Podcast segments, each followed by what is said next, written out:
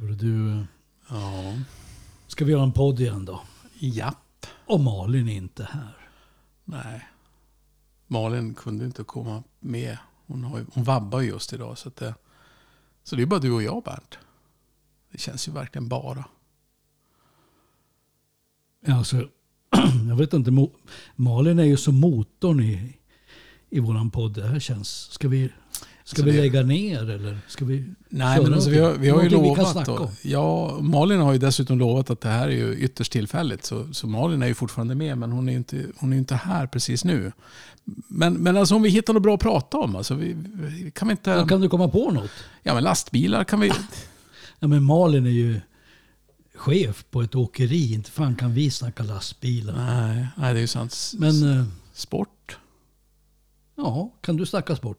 Nej, jag kan ju inte Nej, snacka jag tänkte sport. säga det. Det vore Det det sista. det väl- Alla som på något sätt har träffat mig vet ju att sport är det sista jag kan. Men är inte du bra på sport? Ja, det är golf då, men alltså det är ju en vecka bort innan golfsäsongen bör- börjar. Så att, jag vet inte. Fick vi någon... Eh, Ja, men lyssnare fåg... rätt- Ja! Alltså grejen är ju den att fåglar, alltså vi, vi hörde ju förra podden att är det någonting som Malin inte Samma gillar? tanke fick jag samtidigt. Jaha, så att fåglar kan ju vara någonting. Okej, Men kör vi på kör på det.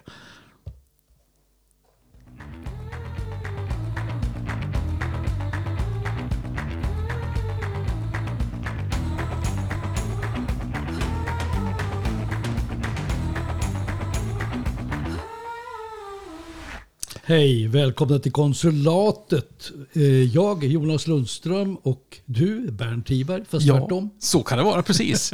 Och vi är ju inne på vårt femte avsnitt redan. Herregud. Alltså det tiden går så Men det här är på lösa boliner, för det har alla förstått nu. Malin Örlund är inte här. Hon är tyvärr hemma och vårdar sjukt barn.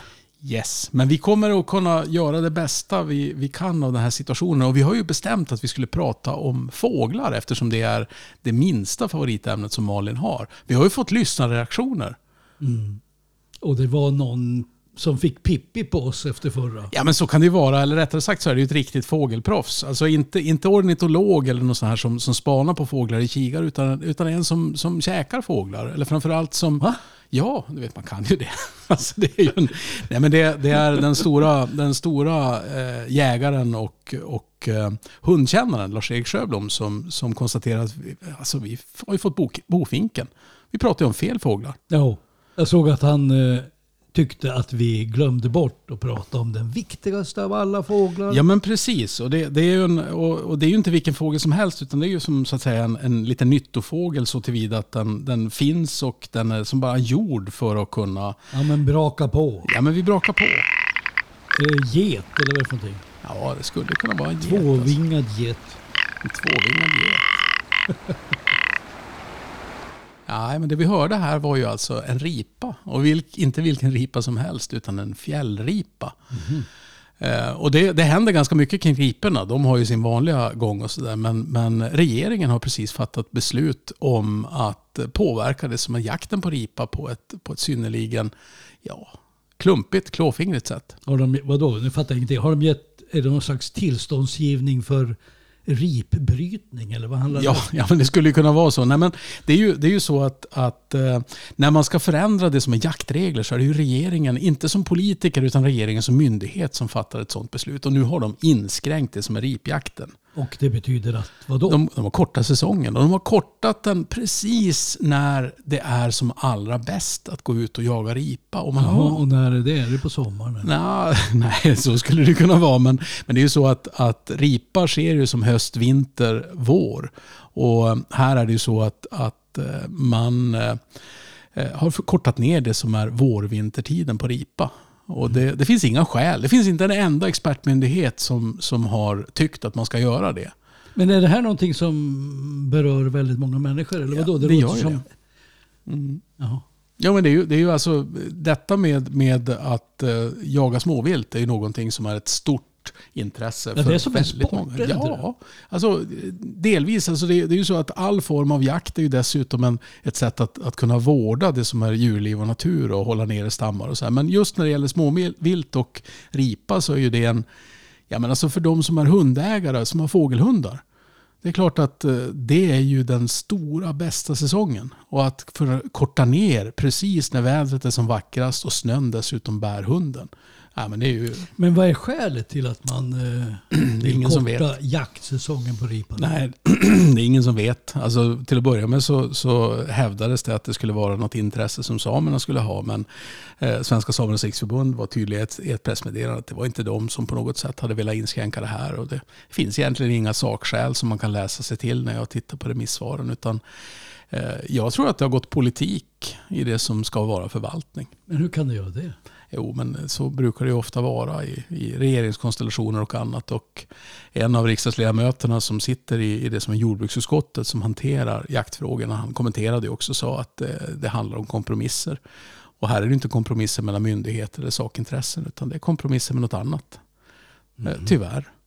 Men eh, är inte det lite konstigt att, att regeringen petar i en sån här skitsak? Jag menar, de brukar ju överlåta åt myndigheter och att klara ut sådana här frågor. Alltså det är ju regeringen som ska göra det här förstås. Men, men då ska man ju vila på den sakkunskap som ska finnas hos myndigheter. Så att jag, jag hoppas att eh, den här massiva kritikstormen som har kommit gentemot just det här enskilda beslutet. Att, eh, men jag vet, eh, kan man inte bjuda upp eh, Stefan Löfven och kompani eh, på ripjakt och så skulle man kunna spela lite rip Rapp. Alltså, herregud ändå.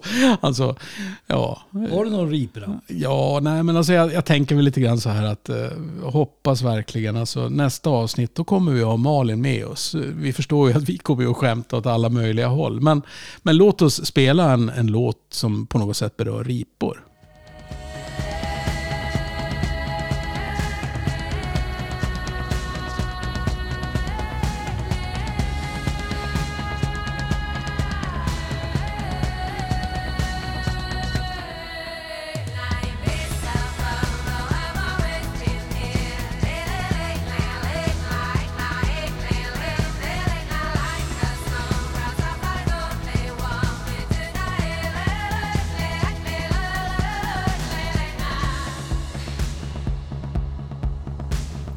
Mm, vi hörde Sofia Janok med Snöripa.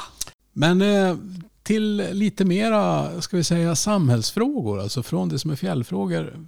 Du har varit på en, en konferens om framtidslänet. Ja, det har jag varit. Eh, en sån här videokonferens. Det var ungefär 200 deltagare tror jag, så det var rätt mycket folk. Hej bara. Och det var någonting som Utbildning Nord arrangerade.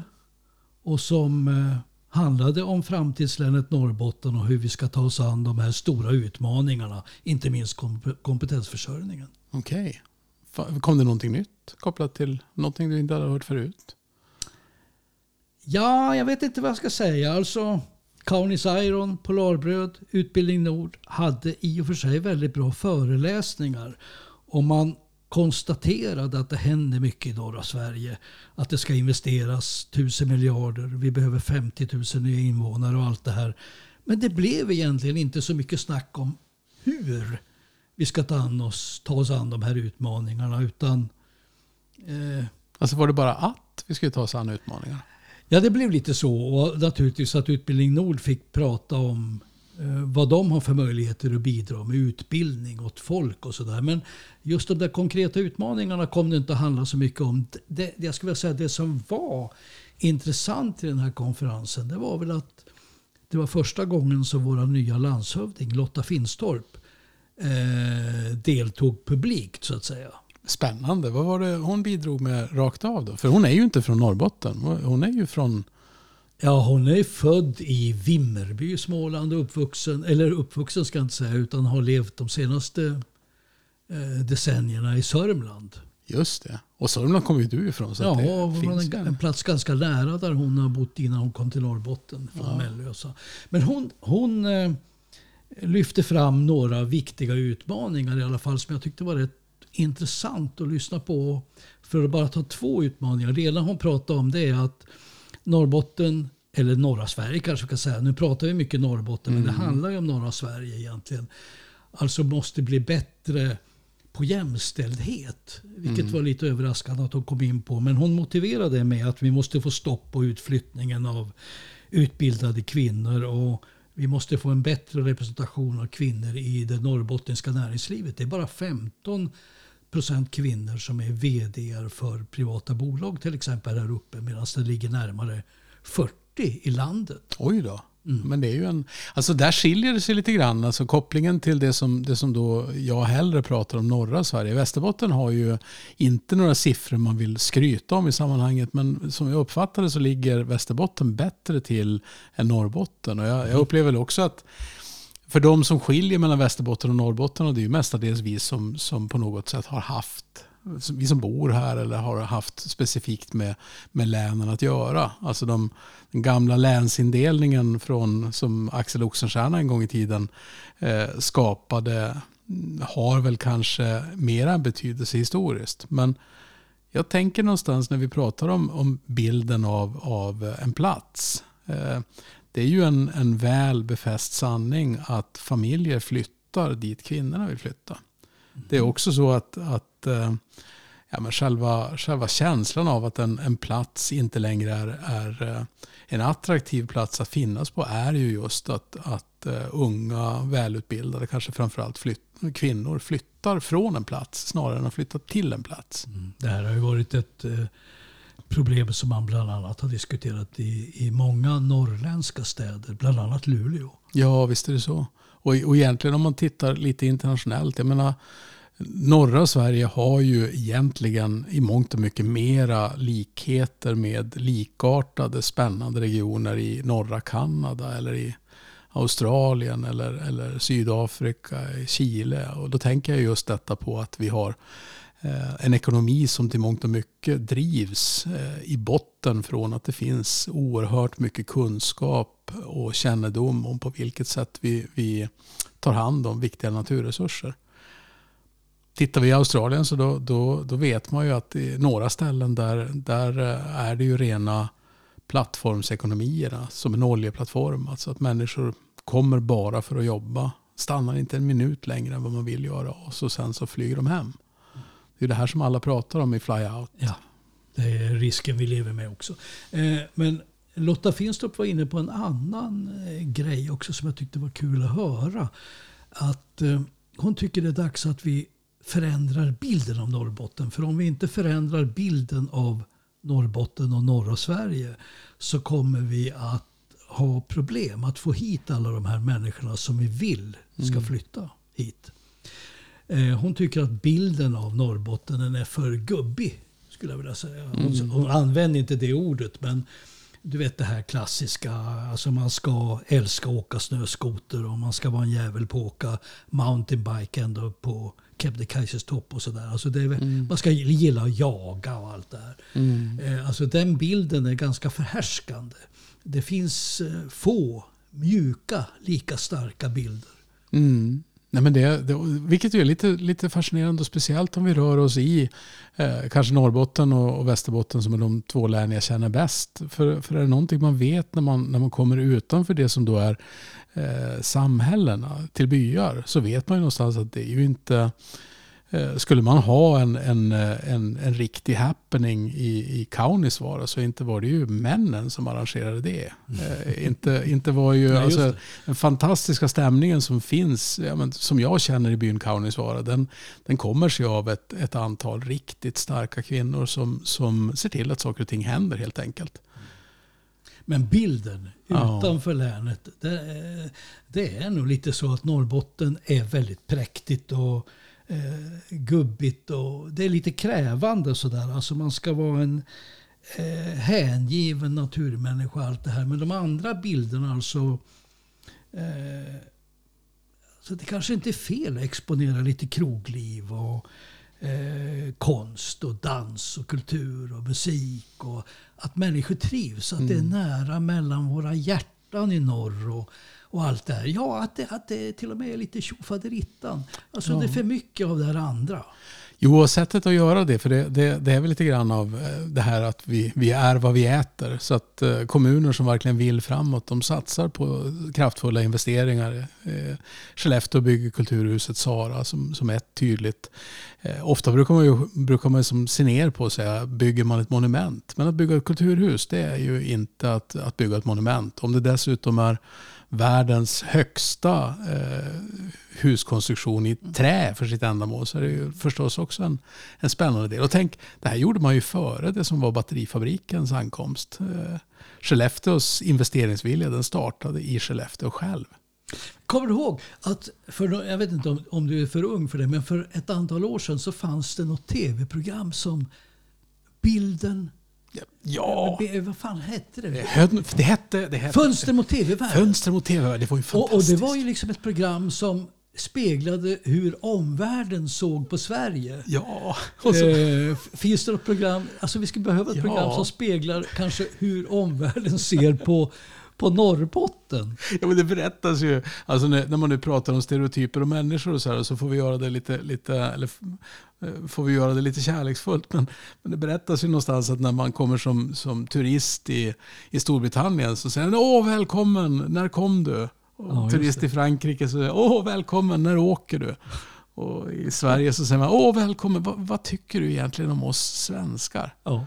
Vad tycker du om oss? Ja, det, det är väl, och det, det är väl i, i, någon mån det som, som vi själva då förfaller till när vi pratar om bilden av oss själva. Jag tror, jag tror någonstans att det är, det är när, vi blir, när vi blir riktigt modiga som vi, som vi kan visa alla delar av, av det som är ett liv i, i norr. Alltså jag tror att kommer vi, kommer vi nu någon, någon vart där vi inte behöver vara så ängsliga över vilka är vi och vad, vad gör vi. Jag kan tycka att det finns en ängslighet ibland att att vi i de större städerna i norra Sverige på något sätt har ett storstadskomplex i att vilja visa världen. Jo, men det här är faktiskt ganska stort.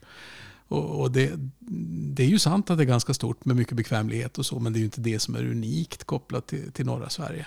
Mm. Ja, men där har vi mycket att erbjuda. Men på tal om det här med... Vi pratar om framtidslänet. Har du noterat vad mycket det skrivs om norra Sverige och alla de här investeringarna i utländsk press. Ja, men det gör ju det. Och det är ju det är lite grann kopplat kring att vi är ju precis rakt på den gröna omställningen. Ja. Jag menar, senast, senast häromdagen hade Financial Times en jätteartikel om hur massor med ledande europeiska företag och fonder investerar här uppe. Alltså det handlar om familjerna Agnelli, som äger Fiat. Det är Wallenberg, Maersk, Mercedes-Benz eh, och en jäkla massa andra investorer. Spotify-grundaren och Kristina Stenbeck och så vidare. Det här gör de ett, ett jättenummer av. Och det är ju egentligen, det fäster ju blickarna på det som händer här uppe och håller på att hända. Sen är det lite fascinerande därför att, därför att eh, ta bara tidningen The New York Times. Där, där, kunde man, där kan man också se det som är tydliga bilder av det, mm. som, är, det som är norra Sverige. Där, där handlar det om, om S-range och, och sökandet efter det som är den, det nya rymdcentret, eller det gamla så att säga. Men det handlar om utvecklingen i S-range. Men där är vinkeln annorlunda. Och hur då? Jo, men här, här blir egentligen den bestående delen av, det är en intervju med en, en renskötare som tycker att eh, S-range måste ju, det, det måste ju finnas en raketuppskjutning någonstans men den borde inte finnas här. Nej. Och det, precis, det där såg jag också. Alltså det här med att eh, S-range, eller vad heter de, svenska, svenska satellit... Eh, det är rymdbolaget och det finns ju som ja. ett helt kluster av det här men det är ju ja. S-range som är själva platsen. Alltså de kommer ju nu att tydligen att kommersialisera sin verksamhet i högre grad. Alltså erbjuda företag att skicka upp rymdraketer. Och det handlar om allt från forskning till rymdturism. Mm. Det här har kommit lite grann i skymundan nu när man pratar om alla de här andra gröna investeringarna. Mm. Eh, och det här är ju jätteintressant. Alltså därför att eh, kommersiellt så kan det betyda väldigt mycket. Mm. Och det är lite unikt det här därför att Försvarsmakten och, och S-Range delar ju egentligen på eh, den säljargumentet. Här finns det en yta där ni, kan, där ni kan flyga över och där det inte gör någonting så hemskt mycket om det ramlar ner något. Och dessutom är det ju så att om man skjuter upp raketer där uppifrån, här mm. uppifrån, mm. så, så är det lätt att komma in i en sån så kallad vad heter det, polär bana. Alltså Oh. det är närmare upp till rymden och då, du får en bättre utblick över hela jordklotet om du skjuter upp en raket vid polerna. Just det. Det lät lite som, som Kallax Cargo på anabola steroider. det var en närmare väg över polen. Men det de här utländska skribenterna och medierna lyfter fram det är ju inte bara att det liksom är happy days utan de pekar ju också mycket på de miljöproblem som kan komma i spåren av alla de här investeringarna. Och det gäller ju även det här som du tar upp nu med rymdinvesteringarna. Att, att eh, raketbränsle kan lämna ett ganska tungt koldioxidtryck. Och även andra giftiga utsläpp. Och det här har inte kommit in i debatten än. Renägare, heter de inte Talma sameby? De är inte så jäkla lyckliga åt det här. Nej, Nej men det, det är ju det här egentligen som, som är hela ska vi säga, dynamiken som har präglat norra Sverige. Vi vet ju det någonstans faktiskt. Jag tror att de, de första fornlämningar man kunde hitta eh, var ju faktiskt uppe i, i Tornedalen. Eh, och det var ju mer än, än eh, 11 000 år sedan. Och eh, jag minns när, när det där var klart för att det var Norrbottens museum som gjorde utgrävningar. Och så sen så startade direkt dåvarande kommunalrådet i Pajala med att säga, ja men där ser ni. Den första i Norrbotten var Tornedaling och då tänkte jag, ja ja okej nu är vi inne här. Och så säger han att ja, svårmodet började redan då. Tänk hur jobbigt det måste vara att leva under inlandsisen som alla var så säkra på fanns där.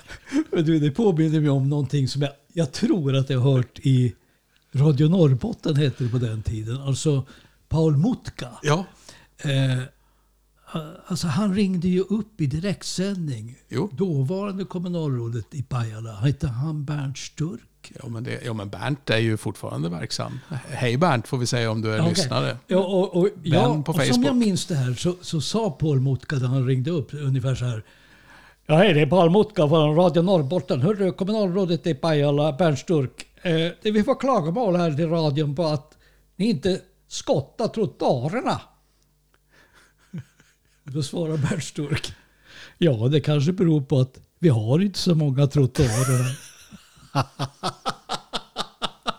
Ja, alltså vi, vi, får kolla, vi får kolla och undersöka med, med Bernt eller, eller eh, andra kunniga kring hur var det egentligen med den där saken. Det är en bra story.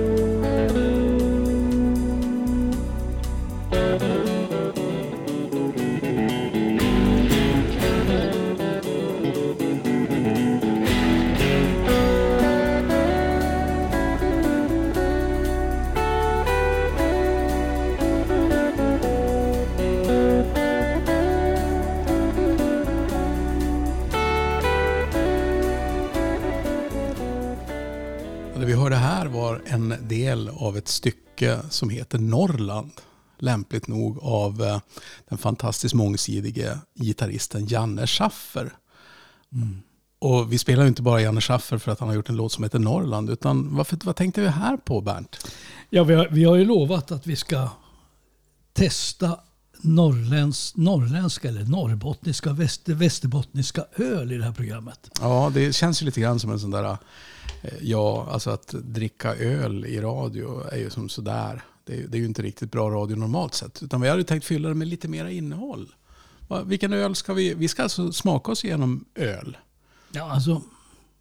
Först sitter jag och tänker på att alltså det känns jäkligt konstigt att sitta och dricka öl med hörlurar på sig och utan Malin. Ja, nej men det, det är sant. Det känns ju lite, Vad lite är en konstigt. öl utan Malin? Ja, men så tänker vi ju. Det är lite avslaget. Ja.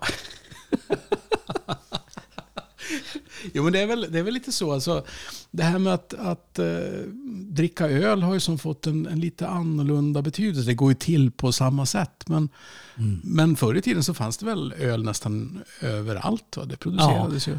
Jag tror att det fanns 30-40 bryggerier bara i Norrbotten. Eh, På, på 70-talet, 80-talet fanns det 500 bryggerier i Sverige. Mm. Eh, På bara några år försvann nästan allihop. Mm. Alltså, sen fanns det bara 20. Och nu plötsligt finns det 500 bryggerier igen. Och i Norrbotten och Västerbotten finns det återigen 30 bryggerier. Men vad beror det på? Det är de här mikrobryggerierna som har kommit. Alltså de här som tillverkar hantverksöl, craft beer i ganska små upplagor och serier. Och de här kan man ju köpa på systemet eller dricka på krogen. Och är det på systemet så är det ofta beställningssortiment. Men alltså, vad vad är det som gör att, att eh, ölen försvann till att börja med och sen kom tillbaka? Har vi någon teori på det? Ja, alltså det är de här eh, stora industriella öltillverkarna Mhm. som köpte upp alla små bryggerier. Jag menar nyckelbryggerier i Luleå till Mm. exempel var ju ett av de sista som försvann Just det, det var, det var familjen Burström fram till, kan det vara 89. 89? Men nu finns det här, eh, nyckelbryggerier finns ju fortfarande. Det gick i drickat så att säga. Men, men, men, men nu har de dykt upp igen. Varumärket tillverkar Keybeer i Älvsbyn. Men eh, de här mikrobryggerierna har ju blivit det stora alternativet till det här så kallade fula, fulölet. Det industriella ölet. Sen har ju många av de här bry- mikrobryggerierna blivit industriella. Eh, Det pratar man ju inte så gärna om. Nej, det är klart. Alltså för, för jag kan väl föreställa mig från en ganska trist ekonomisk synvinkel så jag menar, öl är ju huvuddelen vatten. Och de flesta bryggerier de, de hamnade någonstans där det fanns tillgång till rent, fint källvatten kanske i bästa, i bästa fall. Och så helt plötsligt blev det så billigt att transportera så att det var lättare att sätta upp jättefabriker och lägga ner de där små. Mm.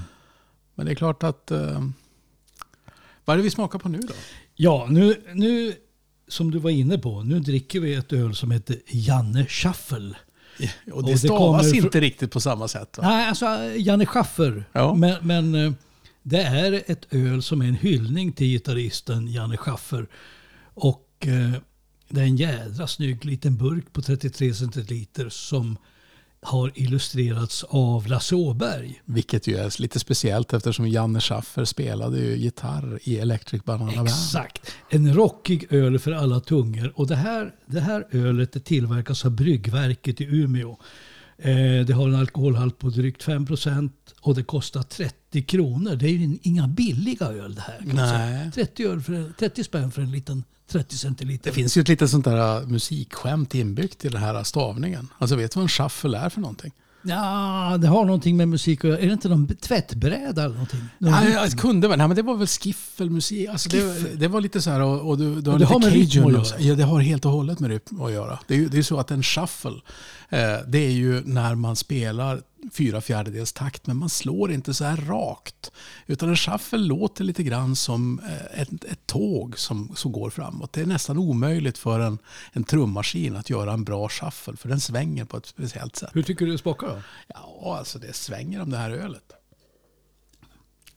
Det är lite grapefrukt eller någonting i. Ja, det är lite... lite Väldigt svagt, men lite ja, lite, lite speciellt. Och det får vi väl som... som ja, vad säger vi att, att den här har? Hur, eh, hur, hur många konsulatkurirposter har den? Trea tycker jag. En trea av fem. Ja.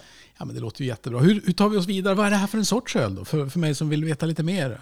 Vad Ja, det, här, det här är en lager. Det är en vanlig en lager. vanlig lager? Ja. Och, och vad är en vanlig lager för någonting då? Jag säger det.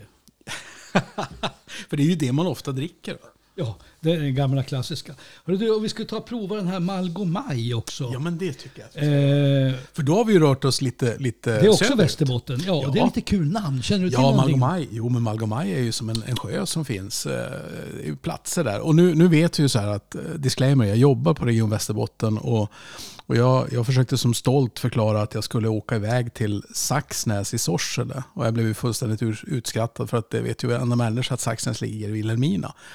Problemet är att det finns något som heter norra Saxnäs som i och för sig ligger i Sorsele men det, jag köptes inte det. Så jag ska inte gå in på exakt var som Malgomaj finns men jag tänker nog på Vilhelmina där också. Ja, men det är det. Och eh, Västerbottens bryggeri, en liten fin eh, flaska. Eh, ett lokalt öl med ett lokalt namn. Lite, vad säger du? Ja, vad skulle jag säga om den här? Den är väl... Det är lite citrus i den här också, eller grape eller... Det är väl här vi får säga från lyssnarna att eh, jag tycks kunna lika lite om öl som jag kan om sport. Så jag skulle vilja säga att det smakar väldigt gott. Vi säger det. Att, eh, honung tycker jag. Ja, men det, det kan Kanske. jag faktiskt känna. Kan man dra till ja, det? Ja, men det tycker jag. Ja. Det tycker jag definitivt. Vad har vi mer här då? Vi har ju en himla massa små glas här. Ja. Eh, vi har ju någonting... Vad har vi här för något? Vi har också någonting från Umeå. Den här då? ja. Lengräddad IPA från Bryggverket. Bryggverket i Umeå, det är ju en... en 6,5 procent alk. Hej bara. Burk, liten fin burk, 33 Ja, centiliter. Vad, vad är speciellt med en IPA då? Ja, det är en himla bra fråga. Alltså IPA, Indian Pale Ale. Så den kommer från Indien? Alltså, Nej, alltså...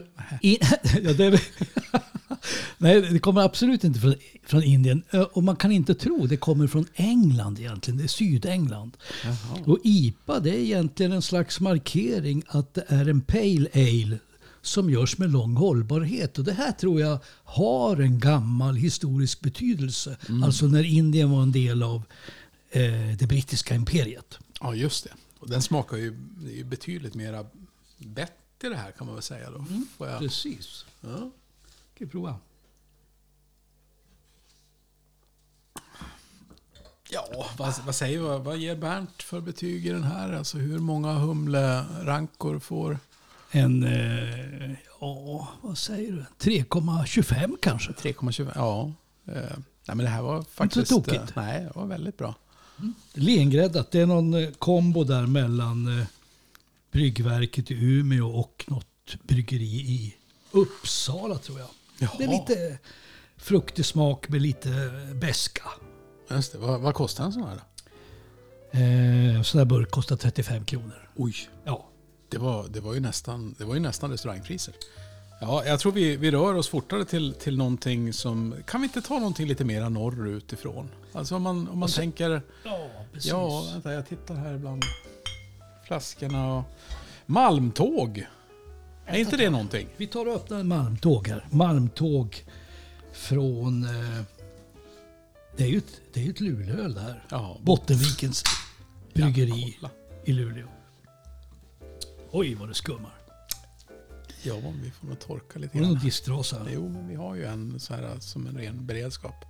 Alltså det här är ju ett eh, öl som har en alkoholhalt på 5,2 procent. Det är också en, en burk med lite annorlunda design. Och de här Bottenvikens eh, bryggeriet, de lägger rätt mycket tid på sina burkar. Ja, vad säger du som en... Väldigt som en, mycket copy, copy på de här burkarna. Är det så? Ja, otroligt mycket copy. Så det, och hur skulle du bedöma den då? Om du, om du tar den här då i form av hur många reservoarpennor ger du koppen på den här burken? Ja. Nej, nu går bommarna ner. Du tittar på klockan. Några minuter sen. Det skälver i rälsen.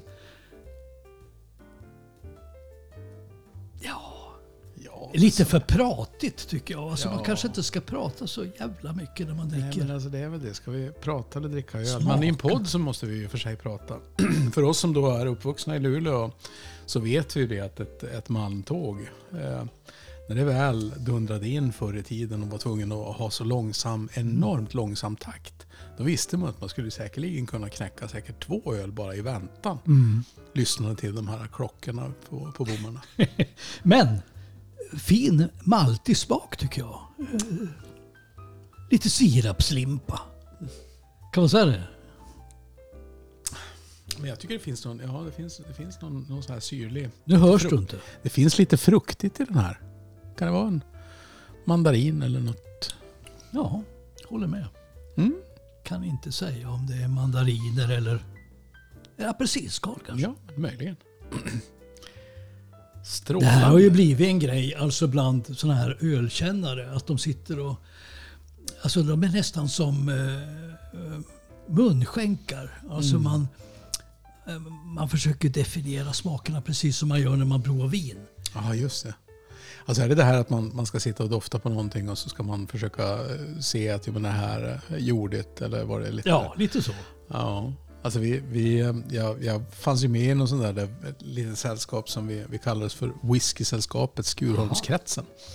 Där var det så att vi, vi ansträngde oss att hitta de allra sämsta whiskysorter vi kunde hitta. Alltså det var sånt, vi, vi hittade turkiska kopior av, av whiskys och vi hittade ja, men olika delar som var lite oväntade. Och det kan vi väl konstatera, då hade vi ju så här superseriöst. Och då, då var det ju lite mer så här, ja men det, den här har ju lite lätt eh, doft av toaborste, känns eh, lite sträv eh, i smaken och så vidare. Men, men du menar att det, det, det är en folksport det här med att kunna bedöma öl? Ja, jag tror att det har blivit det.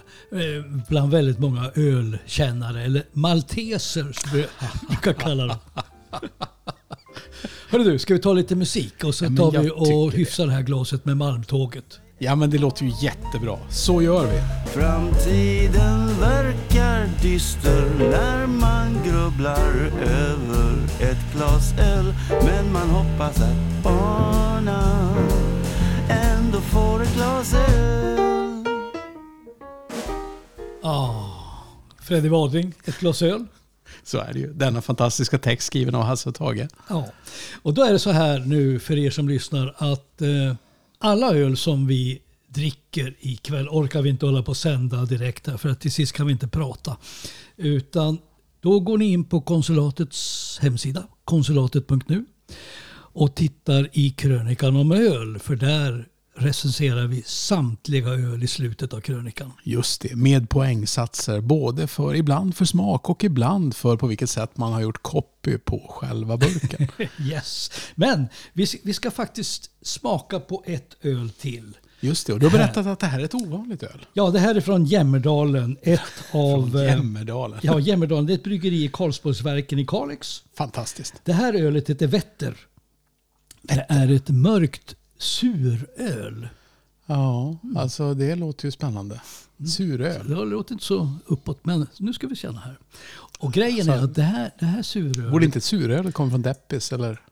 jo, men nu gör det inte det. Nej, men de pratar ju långsamt i Kalix. Alltså, det här, det här surölet det har lagrats på rödvinsfat i 12 månader. Hej Hallå! bara. Alltså det Let's ju... taste. Skål. Cheers.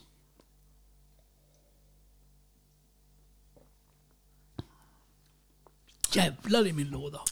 Alltså, det här, alltså om, om, om, om inte jag visste att det här räknades som öl, då skulle jag inte veta att det var öl. Det här, det här är ju en oerhört komplex smak. Mm. Det är ett sånt där suröl som har ska man säga, spontan jäst genom att man tillsätter mjölksyrabakterier. Eh, Alltså spontanjäs, är det, är, det något, är det ett finare ord för vildjäsning? spontanjäst, ja, det är väl liksom... De får för sig att de ska... Nu, nu ska vi jäsa. Det, Nej. det är lite grann som när jag ska gå och hämta ost från kylskåpet och se den här spontanjäst. Hörde du, eh, alkoholhalt 6,6 procent. En otroligt snygg flaska med en liten sån här John Bauer-etikett nästan. Tycker du inte det? Ja, men alltså, den är ju otroligt vacker. Den, ser, den, den är lite grann, det, det är nästan lite rollspelsvarning på den här. Alltså den, den här kunde platsa i en tolken, ett tolkenlandskap. Mm, exakt. Eh, flaskan är på 37 centiliter. Men du, den är inte billig. Nej, vad Vet du vad man får betala för den där? Nej, 98 spänn. 98 spänn. Men jag undrar, alltså... Ja, jag hade ju inte, jag hade ju inte jag- den här går inte att jämföra med någon annan öl, men, men den är väldigt god. Fantastiskt god. Det är en klar syrlig smak. Den är väldigt maltig. Här finns det... Kan det vara torkade fikon eller någonting sånt där? Choklad, kaffe och lite kavring. Ja, alltså det, det måste... Ja, jag, jag, jag är så förbluffad. Är det getost Jag är också? nästan mållös. Vi tar en till. Ja, men så är det. Hörde du, Nej, men tänk, alltså, vi lyckades ju faktiskt ta oss igenom det som skulle kunna vara ett program. ja utan Malin. Mm, men hon kommer att vara med nästa gång. Då blir det nyktert och sansat. Definitivt. Sen, sen får vi väl också säga att eh, eh, det kommer att komma lite mer utvecklade resonemang om denna fantastiska fågel. Ripan. Exakt. Och det kommer vi att publicera som en krönika på konsulatet.nu. Och om man har synpunkter på den krönikan om ripjakt, då skulle jag tycka det vore himla kul om de som är intresserade av jakt och ripjakt kommenterar din krönika på vår Facebook-sida. Podden Konsulatet heter den Facebook-sidan. Podden Konsulatet. Ja, men det låter otroligt spännande. Och det är ju alltid så med våra, våra grejer som vi lägger upp eh, på Facebook. Det är ju vi uppmanar. Tycker ni om det ni läser, det ni hör, det ni ser, dela gärna. Ja, ska vi sluta där? Nej, men jag tycker att vi gör det. Och så sen så får vi bara konstatera att vi har nu fyllt fem som poddar. Jaha. Och eh, om två veckor ungefär så då kommer det att komma en ny podd på konsulatet. Och varje vecka så kommer det att komma en ny krönika. Så är det. Vi syns och hörs, goda vänner. Tack för idag. Hej då. Tack för idag.